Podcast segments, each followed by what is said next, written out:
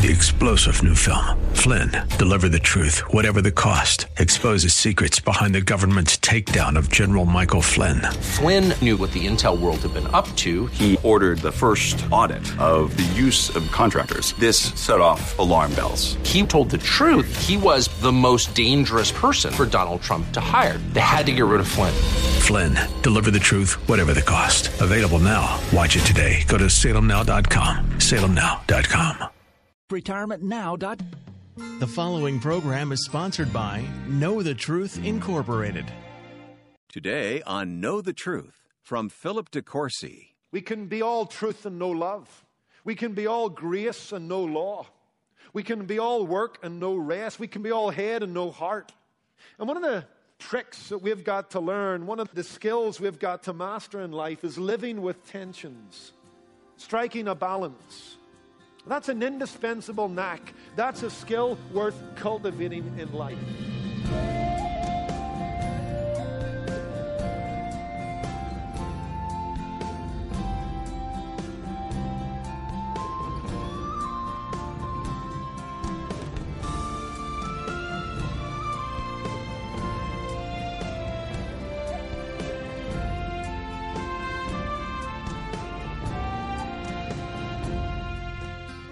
On the playground understand the importance of balance when they're playing on the teeter totter. If the weight isn't properly distributed, someone will end up sky high or down on the ground. Welcome to Know the Truth with Philip DeCourcy. Today's message continues to explain the importance of applying God's wisdom so that we live well balanced lives. Philip is cautioning us against going to extremes even when it comes to living godly, righteous lives. We're examining our motives and methods as we learn to trust God through good times and bad. Here's Philip. You and I have got to learn to live balanced lives, to avoid the extremes. There is a balance to be struck. And the book of Ecclesiastes will help us to that end. And in fact, chapter 7, verses 15 and following are really a call to keep your balance in a topsy turvy world. At the end of the first half of this chapter, verses 13 and 14, he also called us to keep our balance, didn't he? Consider the work of God, for who can make straight what he has made crooked? In the day of prosperity, be joyful, but in the day of adversity, consider surely God has appointed one as well as the other. You and I have got to learn to navigate the good times and the bad times. And wisdom provides us a path right down the middle of those extremes. So let's begin to look at this passage. We're going to look at the first four verses. We're going to call this section the balance of wisdom. So let's begin to look at verse 15.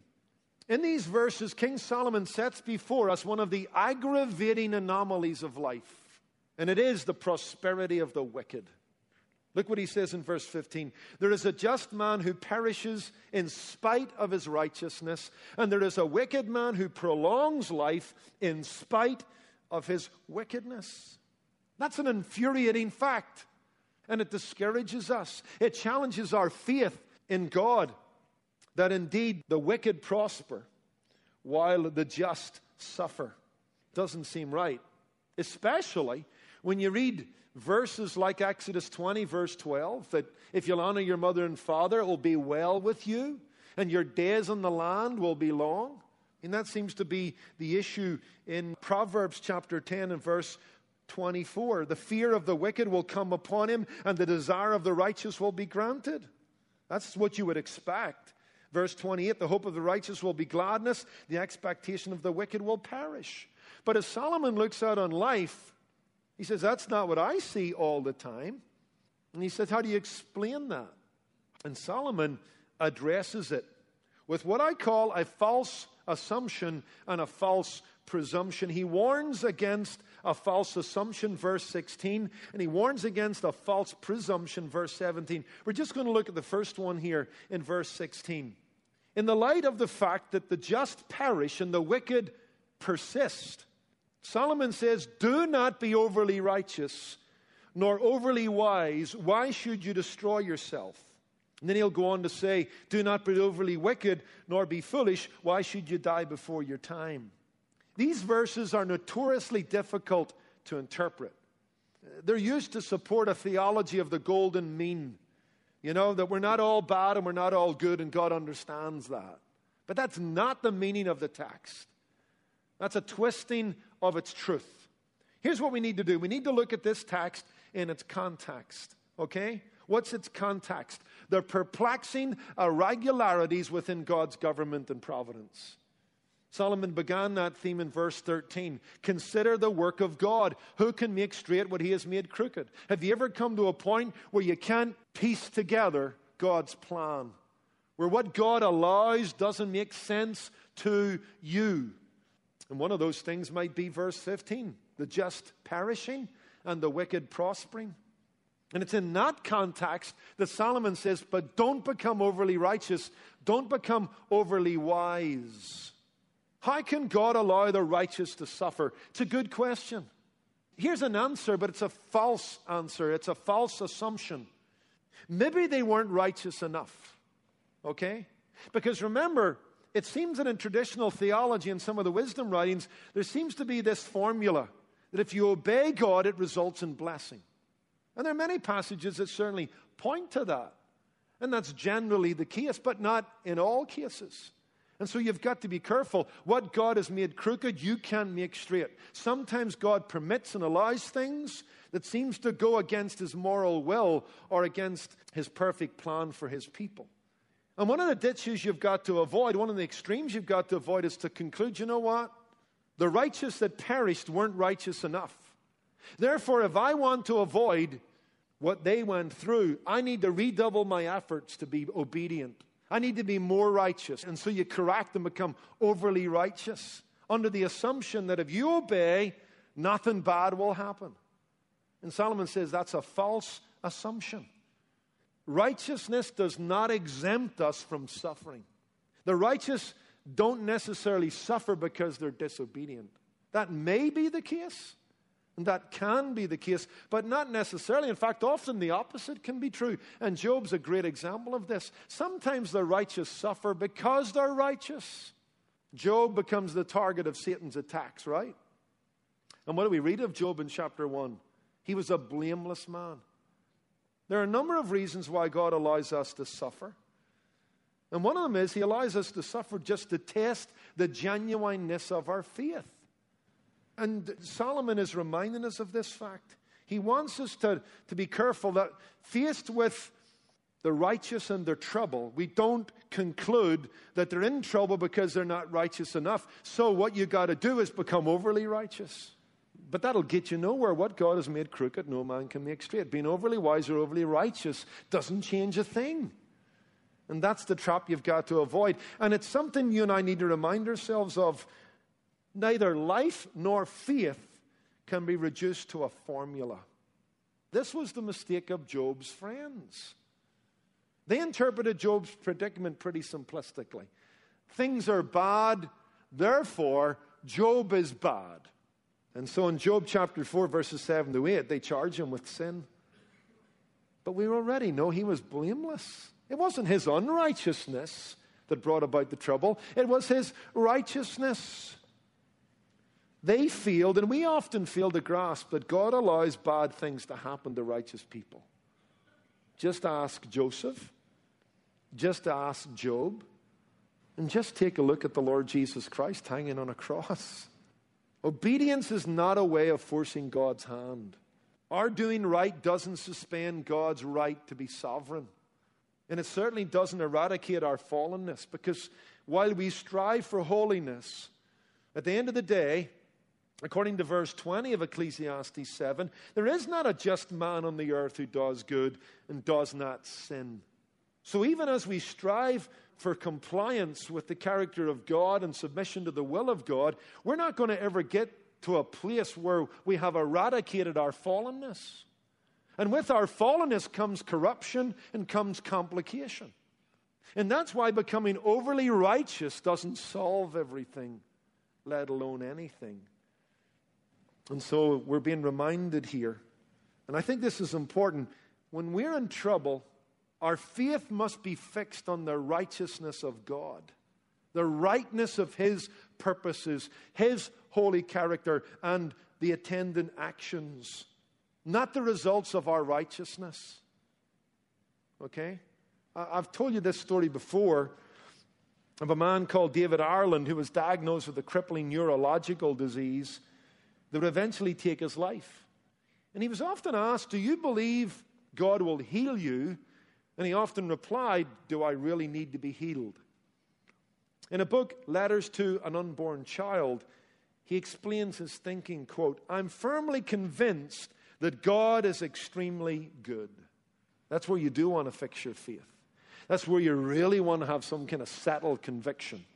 Then, when everything is turned upside down and the lights go out and you can't kind of feel your way in life and you're not sure what God's up to, in fact, it doesn't seem right or just, the wrong people are on the top. You've sought to kind of live for God and you're wondering then why, why would you reward me or visit me with this? Make sure that you're firmly convinced that God is extremely good and that he does love and understand all the world and all the people in it. David Ireland goes on. Does he want to heal me? I can't even answer that. My faith is in the genuineness of God, not in whether he will do this or that to demonstrate his goodness. I like that. In fact, let me paraphrase it a little. You and I need to put our faith in the genuineness of God and not whether he will do this or that when we do the other thing. Remember what we said? That our obedience is not a way of forcing God's hand. Our doing right doesn't suspend His right to allow bad things to happen to righteous people. And that's why Solomon says, Don't become overly righteous, don't become overly wise. Why should you appall yourself, astonish yourself, disappoint yourself? Sometimes what God has made crooked, you and I cannot make straight, but we've got to be convinced of His genuine goodness. And we've got to trust Him and believe in Him during those times. I could leave it there, but just for a couple of moments, let me just apply this in, in two practical directions here, and then we'll pick this up next week. One, I believe that what we have just stated and argued for says something to the purveyors of prosperity theology. Okay? That's the theology that says that you know what, if you and I obey, if you and I sacrifice, if you and I, you know, go that second mile, then it's, it's our birthright to enjoy health and wealth. You know? If we'll give God our last dollar, here's what God will do for us. You know, if we'll sow some act of obedience, we're going to reap some harvest that'll be a blessing to our body or be a, be a windfall for our business or be a great blessing to our family. And, and I think that's dangerous. I think it's false. Don't be overly righteous. Don't think that your actions bind the will of God or paint God into a corner. It's not a done deal that the wise will automatically ride the gravy train while the wicked automatically suffer a train wreck. It's clearly not the case. The just man perishes in spite of his righteousness, and the wicked man prolongs his life in spite of his wickedness.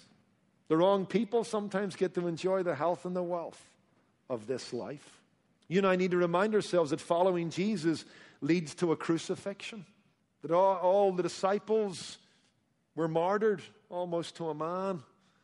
There's no slick formula that exists that produces heaven on earth. And if you listen to the health and wealth teachers on television or on the radio, they've got a slick formula, you know? God is almost presented as a kind of vending machine. You put your token in and you get your candy bar out. But that's not true. God owes us nothing, and God puts himself in debt to no man.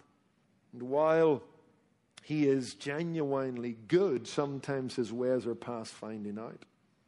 And sometimes he allows the righteous to be afflicted, not because they're unrighteous, but for the very fact that they are righteous. And he wants to test their faith and show the world what God can do through a broken person. Don't believe the lie of the prosperity gospel. Paul says in Philippians 1, verse 29, what? It's ours not only to believe in him, but to suffer for him. Philippians 3, verse 8, what does Paul say? I have suffered the loss of all things. Then what did you do wrong, Paul? Actually, I did nothing wrong. I deliberately suffered the loss of all things. I was willing to give them up. In my radical commitment to Jesus Christ, I gave them up. I lost friends, I lost prestige, I lost position within my community, but I give them up because what I was gaining was Christ. And when you understand who He is, what He gives, and what He will ultimately produce in us throughout all eternity, anything you give up is nothing. And said, I count it all rubbish. All the stuff that this world counts as, as important, Paul says, it's just a rubbish heap compared to what you get in Christ. But there's no health and wealth gospel in Philippians 3, is there? Paul suffers the loss of all things. He tells us in 2 Corinthians that he was shipwrecked and naked and hungry, and he was at the peril of robbers and false brethren. But again, he suffered it all because that's what Christians have to do sometimes. They have to suffer for righteousness' sake. But there's a second thought, and this is where we kneel it down. I think this is also a warning against religious zealotry. We may even have our own form of this. You know what? To win God's love, to win God's favor, or to know that, you know, I have God on my side. We go the second mile. We do the extra thing. We get involved in our own religious zealotry. We become overly zealous and overly righteous. And that seeps and creeps into our walk with God, and we start majoring on the minors. Isn't that what the Pharisees did in Matthew 23 23 to 24? And Jesus has to tell them that. You know what? You overlook the weighty matters of the law, justice and mercy, and you drill down into the small stuff. Paul has to write to the Colossians and tell them about the sufficiency of Christ, the fullness of God's saving work in Jesus Christ, and what Jesus Christ brings to us when we're in Him. All the fullness of the Godhead dwelt in Him, and when we're in Him, we're complete. But what do we do? Well, then we add our new moons and our Sabbaths, and we add our diets and what we can eat and what we can touch and what we can't. Read about it in Colossians chapter 2. And Paul has to chastise them for their legalism and being overly righteous and fastidious in their faith and, and scrupulous in their dealings with people. We can pad our spiritual resume as if Jesus isn't enough. And that's a danger. Listen to Derek Tidball as he speaks to this. Some are so spiritually intense as to be unreal. Have you ever met a Christian like that? They're so intense that they're unreal. They're so introspective that they spend their time hunting down sin within and sin without. And they so distance themselves from the world that they end up on a dangerous course fastidious, isolated, petty, judgmental. He goes on to say this So some Christians even refuse to go on holiday, believing it's a waste of time and money, an indulgence of the flesh. Some refuse to turn to a doctor when ill on the grounds that it's an indication of a lack of belief in God. Some refuse to permit Christmas trees, seeing them as symbols of pagan festivals. Others will not allow their children's imagination to be stimulated by fiction, since it's not true, or conjuring because it smacks of magic. There is little enjoyment of God's creation in such an approach. And ultimately, he says, sooner or later, the pressure cooker will blow up and splatter the contents around the kitchen. It's true. I've met them, I've seen them, and I've watched the train wrecks, majoring on the minors, having their own fences and standards of morality that take you away from the sufficiency of Christ, our acceptance at the foot of the cross, the justifying work of God in the Lord Jesus. We've got to avoid extremes. We've got to avoid, you know, spiritual showmanship. I like the story that's told of Spurgeon by Spurgeon that he was once chastised by a Methodist minister who found him smoking. It might shock some of us to realize, but Spurgeon, for a time, did smoke. There's a story that tells us later on that he went by a shop in London and saw an advertisement this is the tobacco that Spurgeon smokes. and he decided, you know, well, that's maybe going too far and leading people into areas that is his own personal choice. That's the story. Uh, we don't know if that's folklore, but we do know he smoked. We think he gave it up at some point, but at one point he smoked. He liked a cigar. And one Methodist holiness preacher got him one day and buttonholed him and, and said, Brother, you shouldn't be doing this. And, and in fact, I would challenge you to give it up. Spurgeon said, You know, I've thought about that. And he says, I've said to myself, and I've made it a, you know, a, a line of demarcation that I've ever smoked to access, I'm going to give it up. And the Methodist pastor looked at him and said, Well, what do you mean? What's smoking to access? And Spurgeon said, When I find myself smoking two cigars at the same time, I'll give it up.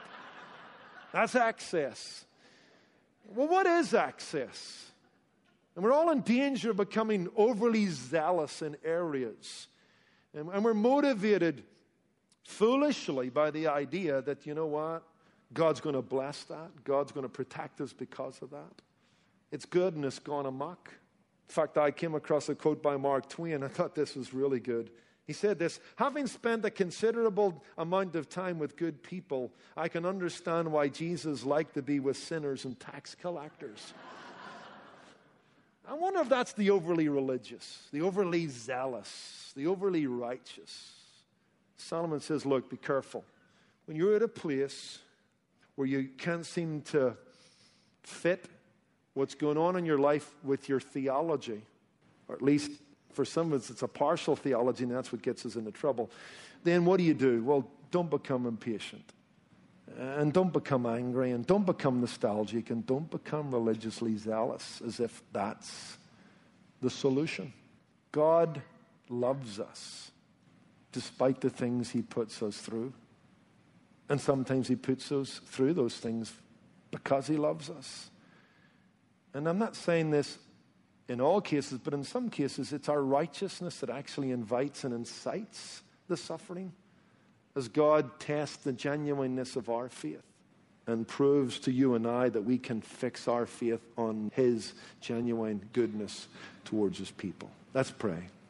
Lord, we thank you for this reminder. We realize that we're always in danger of falling into a ditch. We're always in danger of overreacting and overcorrecting.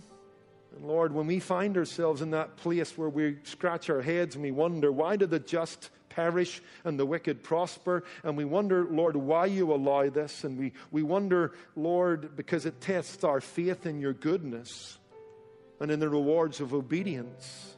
Help us to step back. Help us to become more patient. Help us to settle down in your presence. Help us not to look back, but look up. Sorry, Lord, help us not to fall into the trap of thinking if we'll just do a little bit more, God won't allow this to happen. Lord, help us not to become overly righteous. Help us not to become overly wise. Help us not to disappoint ourselves there. Help us to realize our righteousness is found in another. And you will reward our righteous actions, but not always in this life and not immediately. Lord, help us to hold all of these truths in tension. Help us to keep our balance for Jesus' sake. Oh, Amen. Philip DeCourcy offers a prayer we can all use as we rely on Jesus to keep our balance. You're listening to Know the Truth. If you missed any portion of today's message, you can hear the complete broadcast online at ktt.org. You can also listen to Know the Truth on the KTT app and podcast. And thanks for remembering that your financial gifts that make these listening platforms possible. When you give, you're helping us reach listeners like Justin, who recently wrote, I love Philip's teaching. In this crazy world, he gives hope and helps equip me to stand firm in God's Word. He reminds me of the wonderful riches I have as a believer in Jesus Christ. Well, it's exciting to hear from Justin and many others who listen and support Know the Truth. It demonstrates the importance of providing these daily Bible programs. Now, today, when you support Know the Truth with a donation of $20 or more, we'll say thanks by sending you a book that Philip believes every Christian should own. It's called The Strategy of Satan, and it's a manual for spiritual warfare. Author Warren Wiersbe reminds us not to underestimate the devil or the tools God has given us for victory. Be sure to request The Strategy of Satan when you support Know the Truth today with a donation of $20 or more. Just give us a call at 888 644 8811 or give online at ktt.org. You can also send your gift to us by mail, addressed to Know the Truth, Post Office Box 30250, Anaheim Hills, California 92809. And if it's the first time you've contacted us, we also invite you to request a bookmark we've designed. It's based on Philip's upcoming series titled Speak of the Devil. The bookmark describes the three keys to overcoming temptation. Get the free bookmark when you call 888 644 8811 or go to ktt.org. I'm your host, Wayne Shepherd. Come back tomorrow to learn more about keeping your balance in a topsy turvy world. That's Friday on Know the Truth. Today's program was produced and sponsored by Know the Truth Incorporated. Jesus said, You shall know the truth, and the truth shall make you free.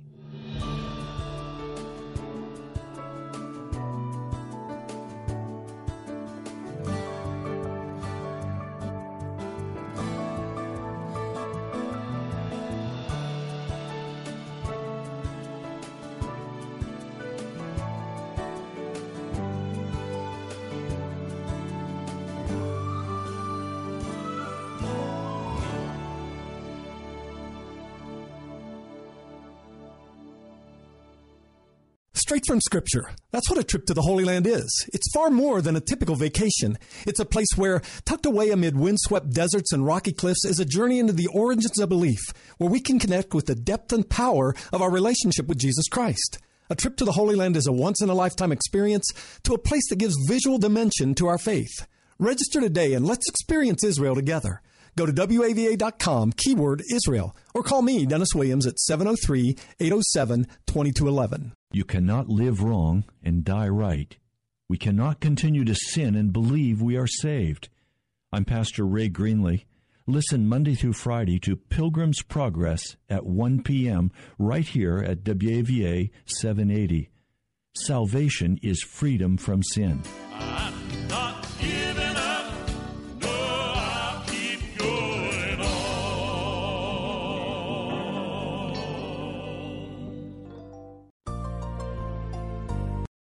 Three star general Michael J. Flynn, head of the Pentagon Intelligence Agency, knew all the government's dirty secrets. He was one of the most respected generals in the military. Flynn knew what the intel world had been up to, he understood its funding. He ordered the first audit of the use of contractors. This set off alarm bells.